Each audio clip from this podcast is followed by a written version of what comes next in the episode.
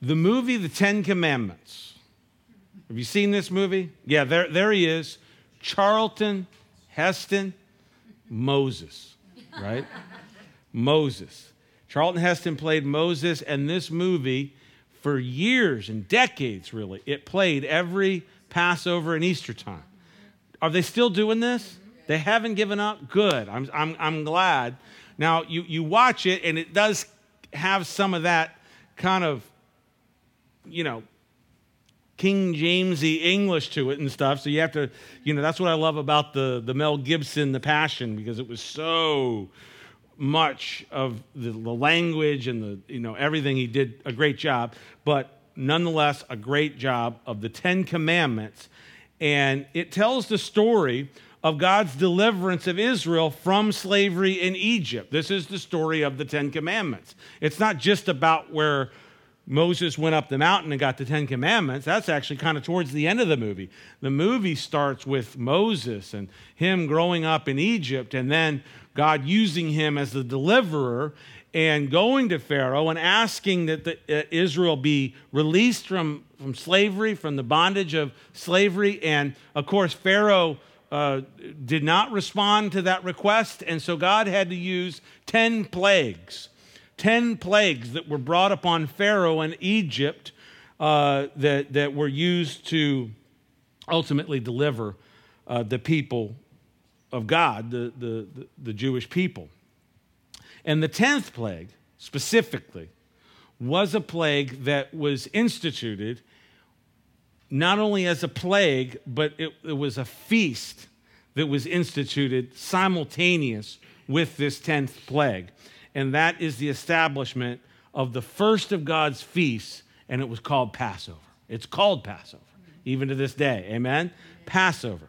The Passover is probably the most famous of all of the feasts that you know about in Scripture. If you were to, if I would have said, hey, name the feasts of Israel, of God, probably the first one would Passover, right? Passover. It's, it's the one that most people know. And, uh, and we have the commandment to annually commemorate Passover, and that's found in Leviticus 23 in the list and in the description of the other feasts. There are seven feasts of Yahweh that were given to Israel for them to commemorate and to celebrate every year. But we then we also have the specific instructions for Passover in Exodus 12, which is in the exact chronology of when it was actually instituted, along with that 10th plague uh, in Egypt on that particular night. So I wanted to just read the, the scripture there uh, in Leviticus where it just, and it's very short, uh, the, the commandment to annually celebrate this. And I'm going to read that in Leviticus 23, beginning at verse 4. Uh, I'll also have it on the screen for you. It says this These are the feasts of the Lord holy convocations, which you shall proclaim at their appointed times. On the 14th day of the first month at twilight is the Lord's Passover. Boom. That's it. That's the commandment.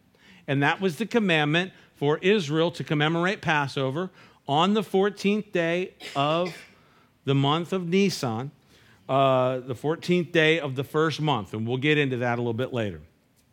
And so Israel was instructed to commemorate this feast annually. The Passover details are not recorded here in Leviticus 23. The details of actually how to actually commemorate Passover are found in Exodus 12, when the children of Israel were living under Egyptian slavery. The scripture tells us that Israel at that time was in the bondage of slavery in Egypt there came a time when, when there was a Pharaoh that came to power that did not know, uh, that, that, that just kind of rejected or uh, kind of pushed back into history the, the time of Joseph and how Joseph was used by God to literally save Egypt and also many in the, in the ancient Near East. But so Israel finds themselves in slavery.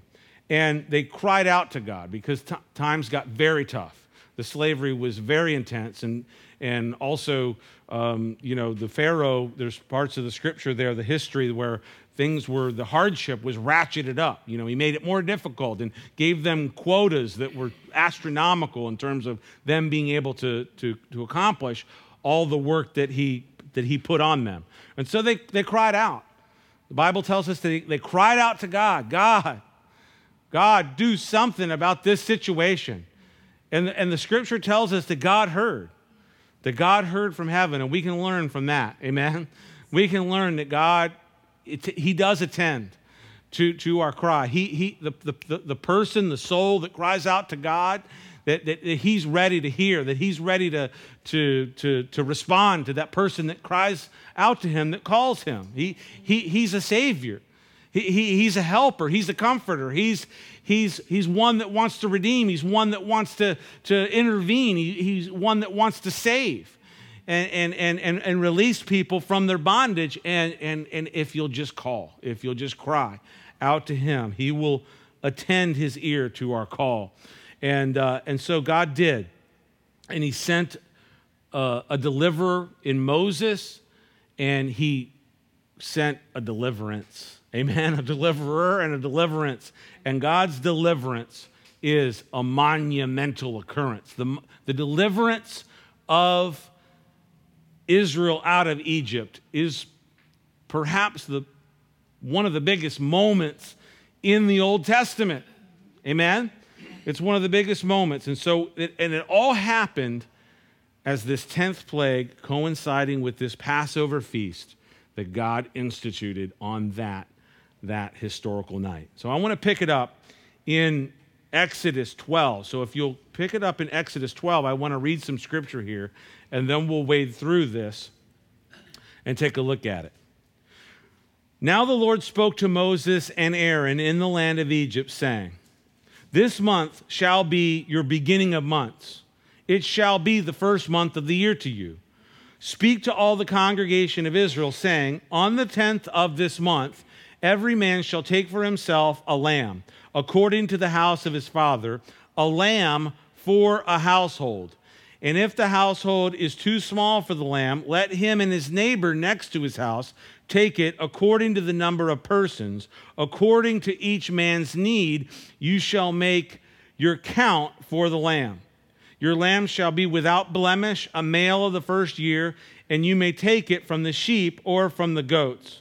Now you shall keep it until the fourteenth day of the same month.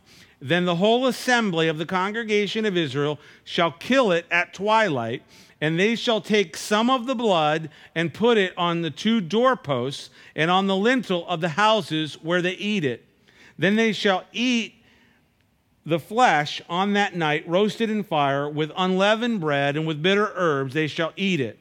Do not eat it raw, nor boiled at all with water, but roasted in fire, its head with its legs and entrails, and you shall let none of it remain until morning, and what remains of it until morning you shall burn with fire. And thus you shall eat it with a belt on your waist, your sandals on your feet, and you shall, and your staff in your hand. So you shall eat it in haste. It is the Lord's Passover.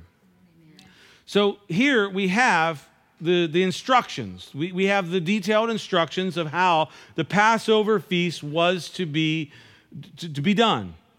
And God uh, uh, brings this about, and, and uh, it's an incredible, incredible thing that God is about to do. One of the things that God does here is that He switches up their calendar. Remember, I said last week that the calendar is the catechism. The calendar was how God taught the people of his mighty works and the, the redemption that he was going to eventually bring through Christ that he was going to do and that he did in them. And so, so what he does here with Passover is an incredible thing is he basically takes their calendar and he flips it. And he takes their what their what was their seventh month and turns it into their first month. So he basically says, you know what? You've been doing this and you've been counting months and years and all this, but I'm just going to flip it. This month is now going to be the first month this month is going to be the first month. And I, take this to mean that when God, when God saves, he turns everything upside down. Amen? He turns everything around, including the calendar. And some of us need our calendars flipped upside down. Amen. Some of us need, you know, somebody to, to, flip our world upside down. And, and that's exactly what God does. God, if you'll let Him, if you'll let Him come in and do the work. Now, some people don't want God to do His work. They kind of want to halfway be saved. You know, I want, I want to get my foot into this salvation box over here. No, God, God wants you to get all the way in there and, and let Him flip your whole thing. Amen. Amen. When, when, when God's going to do something, He's not going to come up and you know just add a new floor and a couple ceiling fans. He's going to gut the thing like Chip Gaines, right? He's going to it's going to be demo day. You know, and so let him do it, man. Let him bring the whole thing down and build the whole thing back up the way he wants to do it. Amen. Because trust me, he's got a plan for your life that's better than whatever you could come up with or conceive of. Amen. And, uh, and I'm more and more convinced of that the older I get. The older I get, the more days that I get under my belt, the more I'm convinced that God's got a great, well, yeah, I wish I was 29. Um, amen. Praise the Lord. Amen. I received that as a message from the Lord. 29 in spirit. And uh, so, anyway, so God says, hey, this is going to be the first month. This month is going to be the first month. And it was the month of Nisan the month of Nisan. Now, what, he, what God said was that they were to, to, to celebrate this feast of Passover. When Nisan comes, this first month, I want you to, I want each family to take into their family a lamb okay? And it could be a lamb of the, the, the, sheep or the goats, but I want you to bring this lamb into your, the midst of your family, and I want you to do it on the 10th day of Nisan, the 10th day of Nisan. And no, not Nissan like the car, like you know a Maxima or like a what, like an Altima or like a you know what was the other a Rogue? You know, no, no, don't go Rogue. Stay here the, the tenth day of Nisan, Okay, all right. So, uh, so the tenth day of Nisan. and for the next four days, the the uh, the lamb would be in the midst of the family. So you'd literally like, okay, so let's just say this was the tenth day of Nisan and you'd go get yourself a, a lamb of the sheep or the goats, and you'd bring the lamb into the midst of the family. The lamb would just come, come on in. Come on into the house. You know, oh, uh, you know, eating stuff and whatever. I don't know what they did, you know, but they had a lamb. Starting on the 10th day of Nisan, it came into the midst of the family. And what this is, is, is an incredible picture of just the lamb in the midst, the Lamb of God in their midst. Amen? And, and, and it's an awesome thing.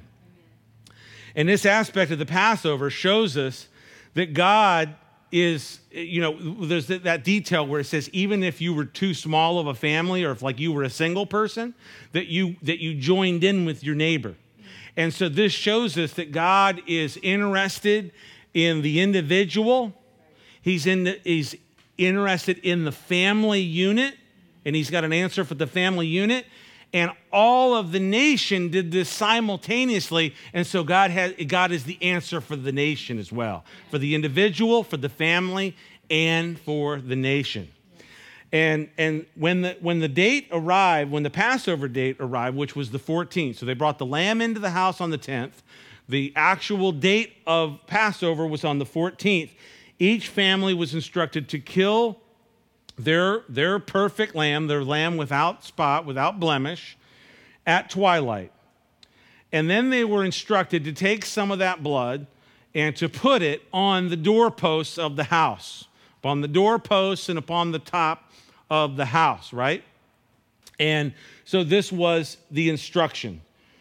Uh, and so this was going to be, on this particular night, it was going to be their last night, their last night in captivity, because God was going to send the Passover angel. He's going to pass over, right? He's going to pass over. It's called Passover. It's actually a great, catchy name, right?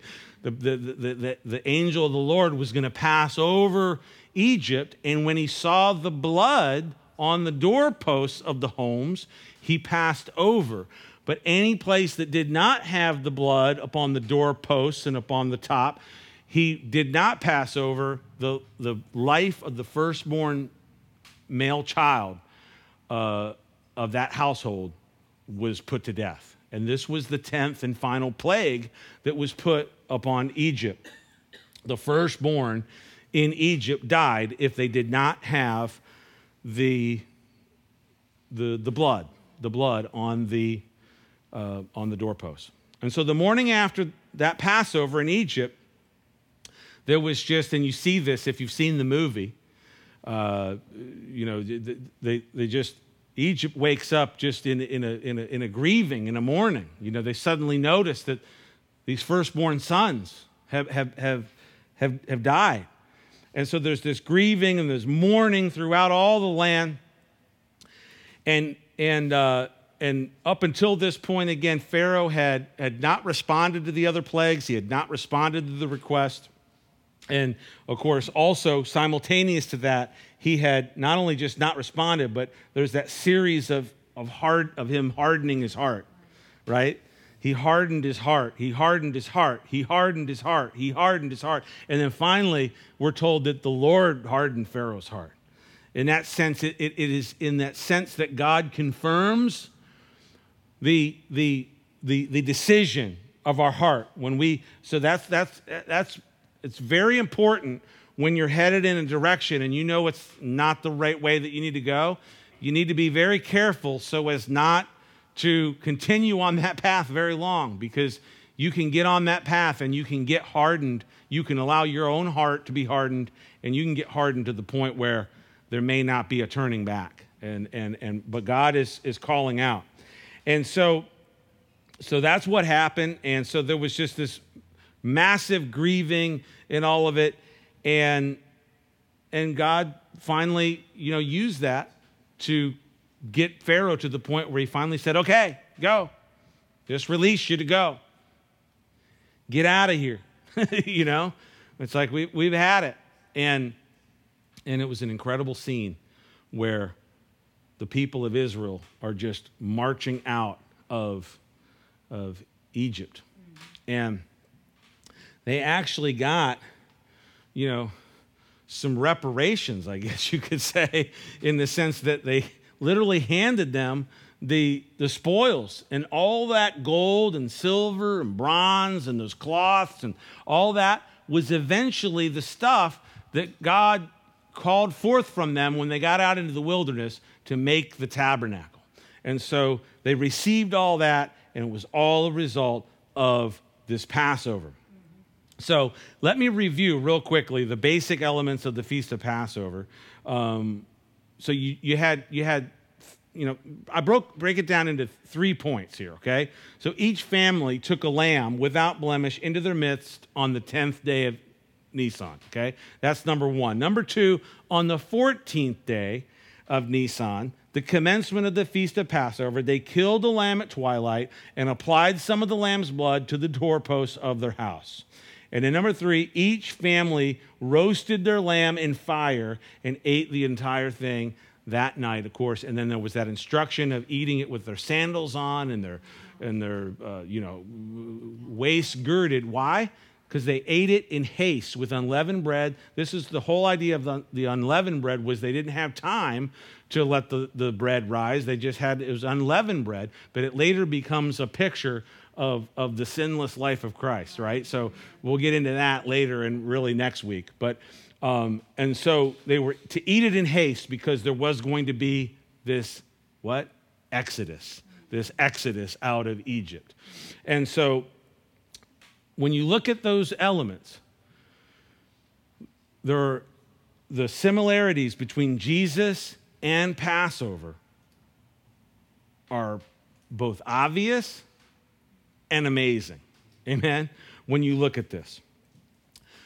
If you remember last week, we talked about the wedding model, right? And we talked about this model of God's plan going, coinciding with this idea of the ancient Jewish wedding. The first thing in the ancient Jewish wedding model was you had the, this betrothal and the payment of a bride price. And so, what you have in the Passover is you have this it is literally God paying the bride price.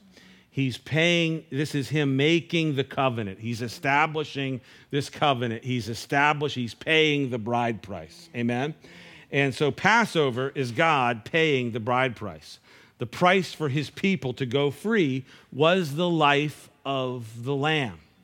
The price for the people to go free was the life of the lamb. And so we see that in our freedom, our freedom from sin was purchased in the sacrifice of the life of the Lamb. Amen? Jesus, the Lamb of God, paid the bride price with his very own life. Now, let me show you, I want to show you exactly how this was fulfilled. And this is the, the Feast of Passover because it, it's, it's a feast that had a very specific application on that night, coinciding with the 10th plague and their exodus from Egypt. But then it also is is part of the plan. It's the feast that points forward in time to Christ being the bride price, him paying the bride price with his own life, him being the Lamb of God, amen, and him shedding his blood, amen. And so his blood, so he's the Lamb of God, it's his blood that's on the doorposts of our life, amen. And so we're the ones that are then set free because he is ultimately our Passover, amen. So I want to show you how this is fulfilled uh, in, in the giving of Christ's life upon the cross of Calvary in Jerusalem. Uh, I want to talk to you uh, about a prophecy in Daniel. And we talked about prophecy being fulfilled last week, and we, I, you were kind of going, where's he going with this, and why is he bringing this up?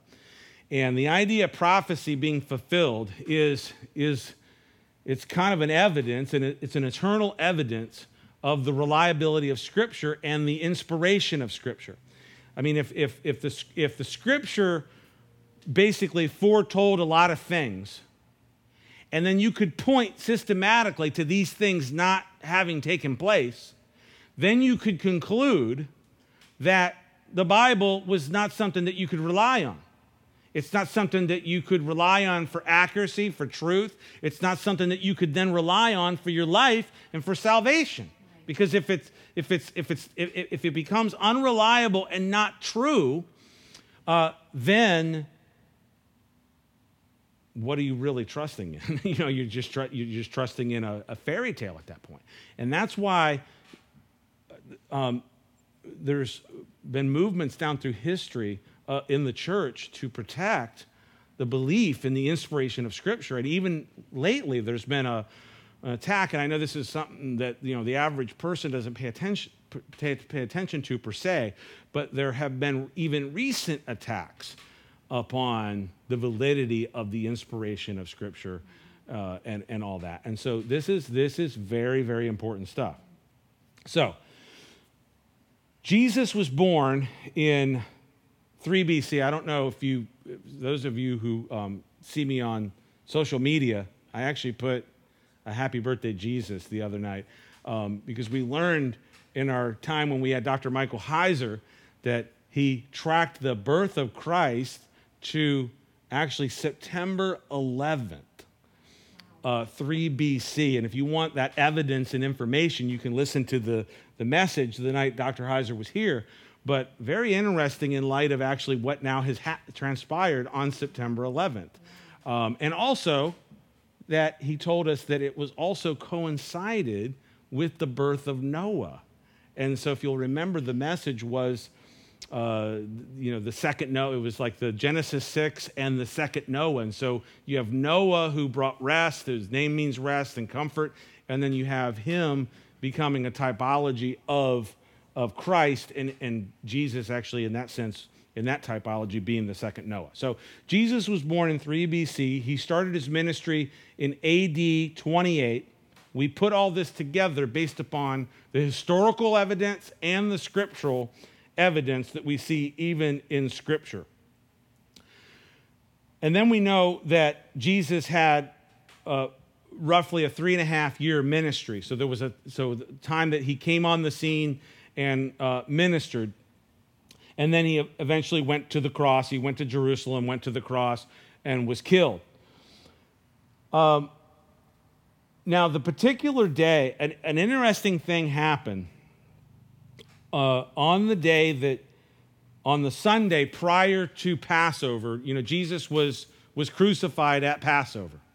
And there's an interesting thing that happened on the day uh, that was actually four days earlier. Uh, and, and we call that Palm Sunday, right? We call it Palm Sunday. And what happened? Jesus came riding in to Jerusalem on the back of a donkey that he had uh, secured through, uh, you know, directive that he had given to his disciples. Amen. I was looking for the, the command or the directive that he had given to his disciples to secure that donkey. And so now he's sitting on a donkey and he's riding into Jerusalem. And and he's literally being praised and worshiped. He's literally being praised and worshiped as what? The son of David. The son of David. Hosanna, right? Hosanna to the son of David. Blessed is he who comes in the name of the Lord, which connects him to, on that particular day, the Davidic line was the royal line, right? And the promise, the Davidic covenant, that the Messiah would sit on the seat, the throne of the seat of his father David. So, very interesting stuff that's happening when Jesus comes into Jerusalem. Now, want to talk to you about there's a there's a book that was written by a man named Sir Robert Anderson. And it's and it's a book that's called The Coming Prince. And Sir Robert Anderson, uh, he led the, the criminal investigation unit at Scotland Yard in the early 1900s. So he was basically like a like an FBI uh, detective in that sense. And he wrote a book about uh, the messianic prophecies and Jesus fulfilling the prophecies and he and he basically scoured through the scriptures and through everything and put together in this book uh, a timeline of how Jesus fulfilled specifically and exactly what amounts to one of the most powerful but yet very specific prophecies in the Bible. This is such a specific prophecy. It's not kind of like, you know, I'm going to walk out here and there's going to be a Camaro that's going to go by. Okay? The chances of me walking out here in the next like 45 minutes or an hour of a Camaro going by, pretty high. Okay? The, speci- the specificity in this particular prophecy is so specific and so detailed and so exact that it would be probably next to impossible to concoct a scenario where you tried to fulfill this prophecy. And this prophecy is actually found in Daniel chapter 9. Daniel chapter 9. And it's a prophecy that's called the 77s prophecy. The 77s prophecy. The prophecy is named the, the 70 weeks prophecy or the 77s, and it's found in Daniel chapter 9. And you'll see it there in verses 20 through 24 through 27. And it states that God has determined a time period totaling 70 weeks for Israel and for the holy city of Jerusalem. Daniel received this particular prophecy near the end of Israel's 70 year captivity in Babylon. The, the, the prophecy contains a period of 70 sevens. Now, a seven is is a week. Okay, so these weeks are, are sevens. They're called sevens. And it's really, a, there, there are different kinds of weeks. There's a week of days. And when I say that in our culture, if I say a week, you instantaneously think of a, sev- a, a week being a seven day week. But in, in Bible times, you actually had a seven that was a, a week of years. And so it was seven years um, the, the, Israel was told to observe sabbatical years, the, sa- the Sabbath every seventh day, yes, in a seven day week, but also the sabbatical year in a seven year week. And that was the seven that this prophecy is about. So it was 77 years. So, so a week of years is seven years, and 70 of those, that was what was determined for Israel for a very specific thing to occur that the, the Messiah prince would be presented to Israel. So the Messiah prince would be presented to Israel at the conclusion, well, actually, according to the prophecy, at the end of 69 weeks. All right? Well, let's, let's back up. So Daniel's receiving this prophecy from uh, the, the angel Gabriel, all right, in chapter 9 of, of, of Daniel. And he is, is, this is at the conclusion of a 70 year uh, captivity that God brought them into uh, captivity, um, starting with Nebuchadnezzar in 586, coming in and destroying the city. Okay? I got to give you this background so you understand this. The, the city was destroyed. The articles of the, of the tabernacle, of the temple, were taken into Babylon. Okay? So, so Daniel uh, rises up to a, a high position in, in Babylon and in Persia, and he receives this, this prophecy. Now, the, the, the captivity was 70 years because Israel disobeyed God specifically in obeying the sabbatical year. According to the laws of Sabbaths, you weren't to work on the Sabbath day, but you weren't to uh, farm the ground on the seventh year. In the sixth year, it would produce such a, a harvest that you would be provided for for all of that seventh year. Well, Israel never followed this sabbatical year. And so after 490 years, God finally brought uh, through Nebuchadnezzar a destruction of, of Jerusalem and the bringing of uh, Israel into captivity into Babylon. And they remained in captivity for 70 years. And thus, God claiming back those sabbatical years because they had disobeyed him. Mm. Amen? Mm. You know, I guess you could chalk it up into that, that category of like, you know, God will not be mocked. You know, you know, you you think you can take and steal and disobey God, but sooner or later God's gonna He's gonna get his sabbatical years. And so he did. So this prophecy comes to Daniel at the end of this 70 years where God's going to bring them back into the land.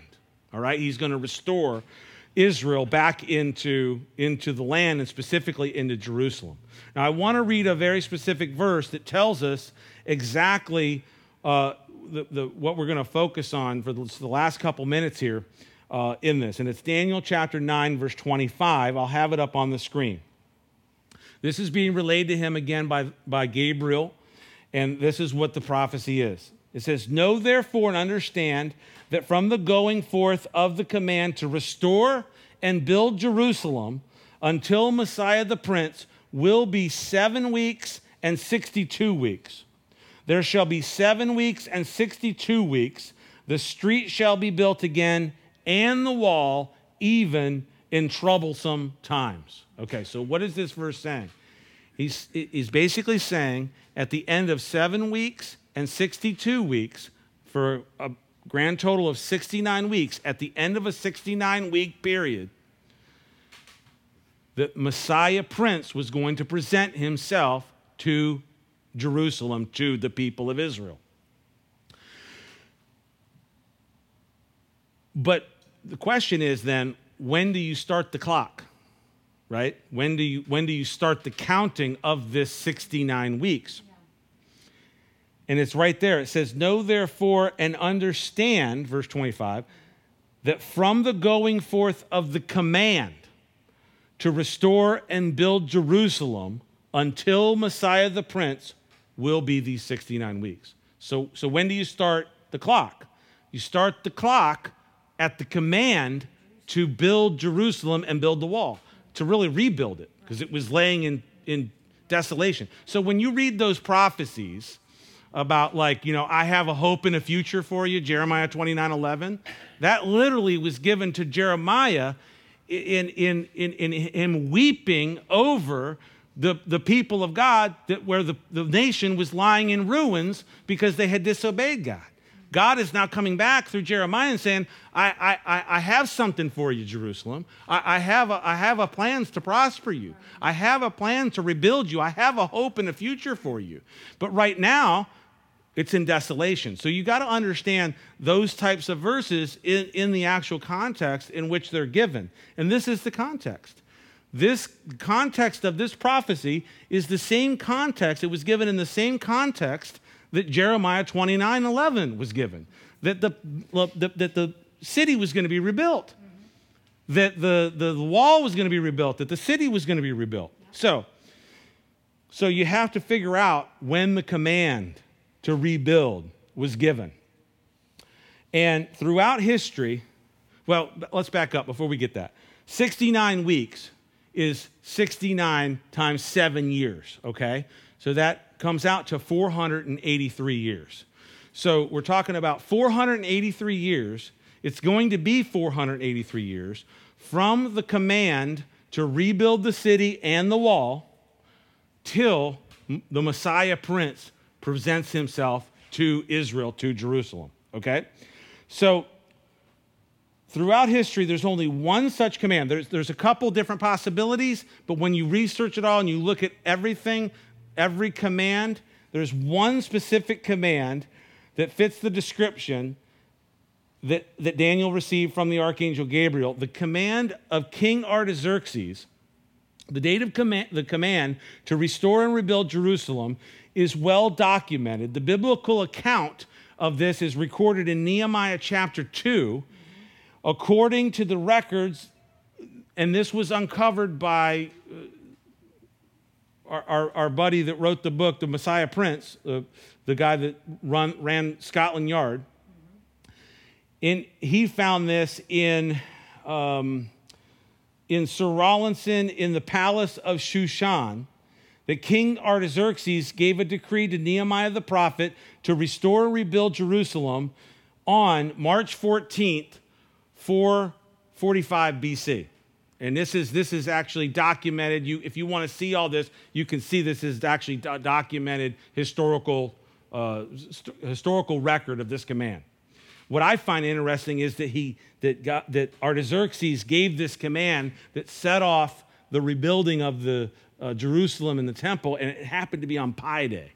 I don't, and it was the day after my birthday. Um, but anyways, March 14th, 445 BC. So I'm gonna, I'm gonna, I'm gonna, because I probably have lost all of you. How many, how many of you do I still have with me? How many of you are just lying to me? Okay. all right. I'm gonna cut to the chase here. All right? From the date of this command to the date that Jesus came into Jerusalem on what we call Palm Sunday was exactly the 483 years actually works out to 173,880 days according to the Babylonian calendar that they were operating on and according to, you know, making sure that all, all, the, all the dates work. It is exactly 173,880 days or exactly 483 years or 69 weeks to the day. Therefore, according to these calculations, Jesus, the Lamb of God, came into Jerusalem as the Messiah Prince, being worshiped as the Son of David, right? The Messiah Prince, right. on the exact day of this prophecy, and also happens to be the 10th of Nisan, was the very day that the Lamb according to Passover, would be brought into the individual families so that they could celebrate Passover. Here's the actual Lamb of God coming into the family, the presence of the family as Messiah Prince on the exact day that was prophesied. The exact day. So, when the psalmist prophetically says in Psalm 118, Verse 24, I'll have it on the screen. This is the day that the Lord has made. Let us rejoice and be glad in it. This psalm is a, is a psalm speci- specifically talking about the triumphal entry, prophetically talking about the tri- triumphal entry. I know I grew up singing, we grew up singing a song, This is the day that the Lord has made. Let us rejoice and be glad in it. Is today the day that the Lord has made? Yes. Should we rejoice and be glad in it? Yes. That's all wonderful. That's all great. That specific verse of scripture is specifically talking about a very specific day that the Lord had made that he specifically prophesied that his son, the Messiah Prince, would present himself on the 10th of Nisan as the Lamb of God who takes away the sins of the world. Amen? To further give you the kind of the profound nature of this, in Luke's gospel, the account of Jesus' triumphal entry into Jerusalem is followed immediately by a scene where Jesus is weeping over the city. He weeps, he, he's looking at the city, he's weeping over the city. And, and this is what he says in, in Luke chapter 19, verse 42. I'll throw it up on the screen for you. It says this If you had known, even you, especially in this your day, the things that make for your peace, but now they are hidden from your eyes. There's a lot to say there, but he's basically saying that they didn't know. They didn't know. They could have known. They could have known because of all the pla- of all the places in scripture of all the places of Scripture that Jesus specifically told people to read, you look in the New Testament, okay? He specifically told them to read Daniel. he specifically told them to read Daniel. He told them, You read the Torah, you read Moses, and all this. That's great. Read Moses, read Daniel. You didn't know the day especially in this your day, the things that make for your peace, but they are now hidden from your eyes. That tells me that, that we need to be very careful not to miss the timing of God.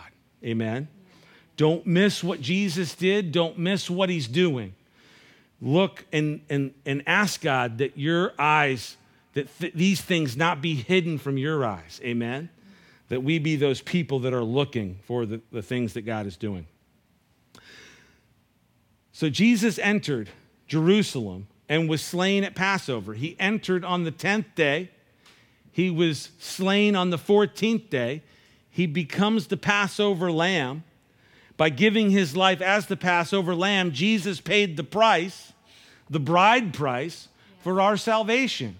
He becomes the Lamb of God. The bride price, the, the blood was shed. It becomes that blood that he, where he, whereas he is our Passover, delivering us from the bondage of sin and calling us out to be his. And so then I'll wrap this up. The, the Apostle Paul basically puts it very succinctly in 1 Corinthians 5, verse 7. He says this For indeed Christ, our Passover, was sacrificed for us. Amen? Amen? Yes. Now, I'm going to close right there. And some of you might say, well, Pastor Charles, you know, we're just out here trying to go to Publix and get a sub and, and you know, get some gas and, and, and, you know, get some, you know, buffalo sandwiches or something. What is this? What, why do you, why, why are you bringing all this out? Why, you know, 600, you know, 69 weeks and 483 years and 173,880 days and, you know, 45, 445 BC and proclamations of the King Artaxerxes and all this? Because it shows forth the veracity of Scripture. It shows forth the trustworthiness of Scripture. Yeah. It tells us that the Word of God is something that can be counted on, that we can stake our lives on, that we can be committed to, that we can realize is true. Amen? Amen? So you say, why, why, why, why? And maybe it's just me who thinks like this. I'm a skeptical person. You know, my parents taught me about the rapture when I was a kid, about being caught up with Christ. And I, and I, I would jump up. See, you don't just go up. That's how, that, this is me from an early age, okay? All right? So this is how I think. And I've grown up and I want to know that what I'm, I have committed my life to is true. And that I can bank on it, that I can count on it. And what this tells me, among other things, among many other things, but the specificity of this particular prophecy, what it tells me is that there is absolutely no way on earth that somebody concocted this story over 1500 year period of time calculate you know from, from moses and the and the, the exodus to the babylonian exile and the prophecy of daniel to the time of christ and somehow put all that together no way no way no way and what it tells me is that we we have a god we have a god yes and he has a son, and his name is Jesus. And he came to this earth, and he, and he paid the price, and he paid the bride price. And, and folks, you've been bought and paid for. You've been bought and paid for. And, and we are betrothed to our bridegroom.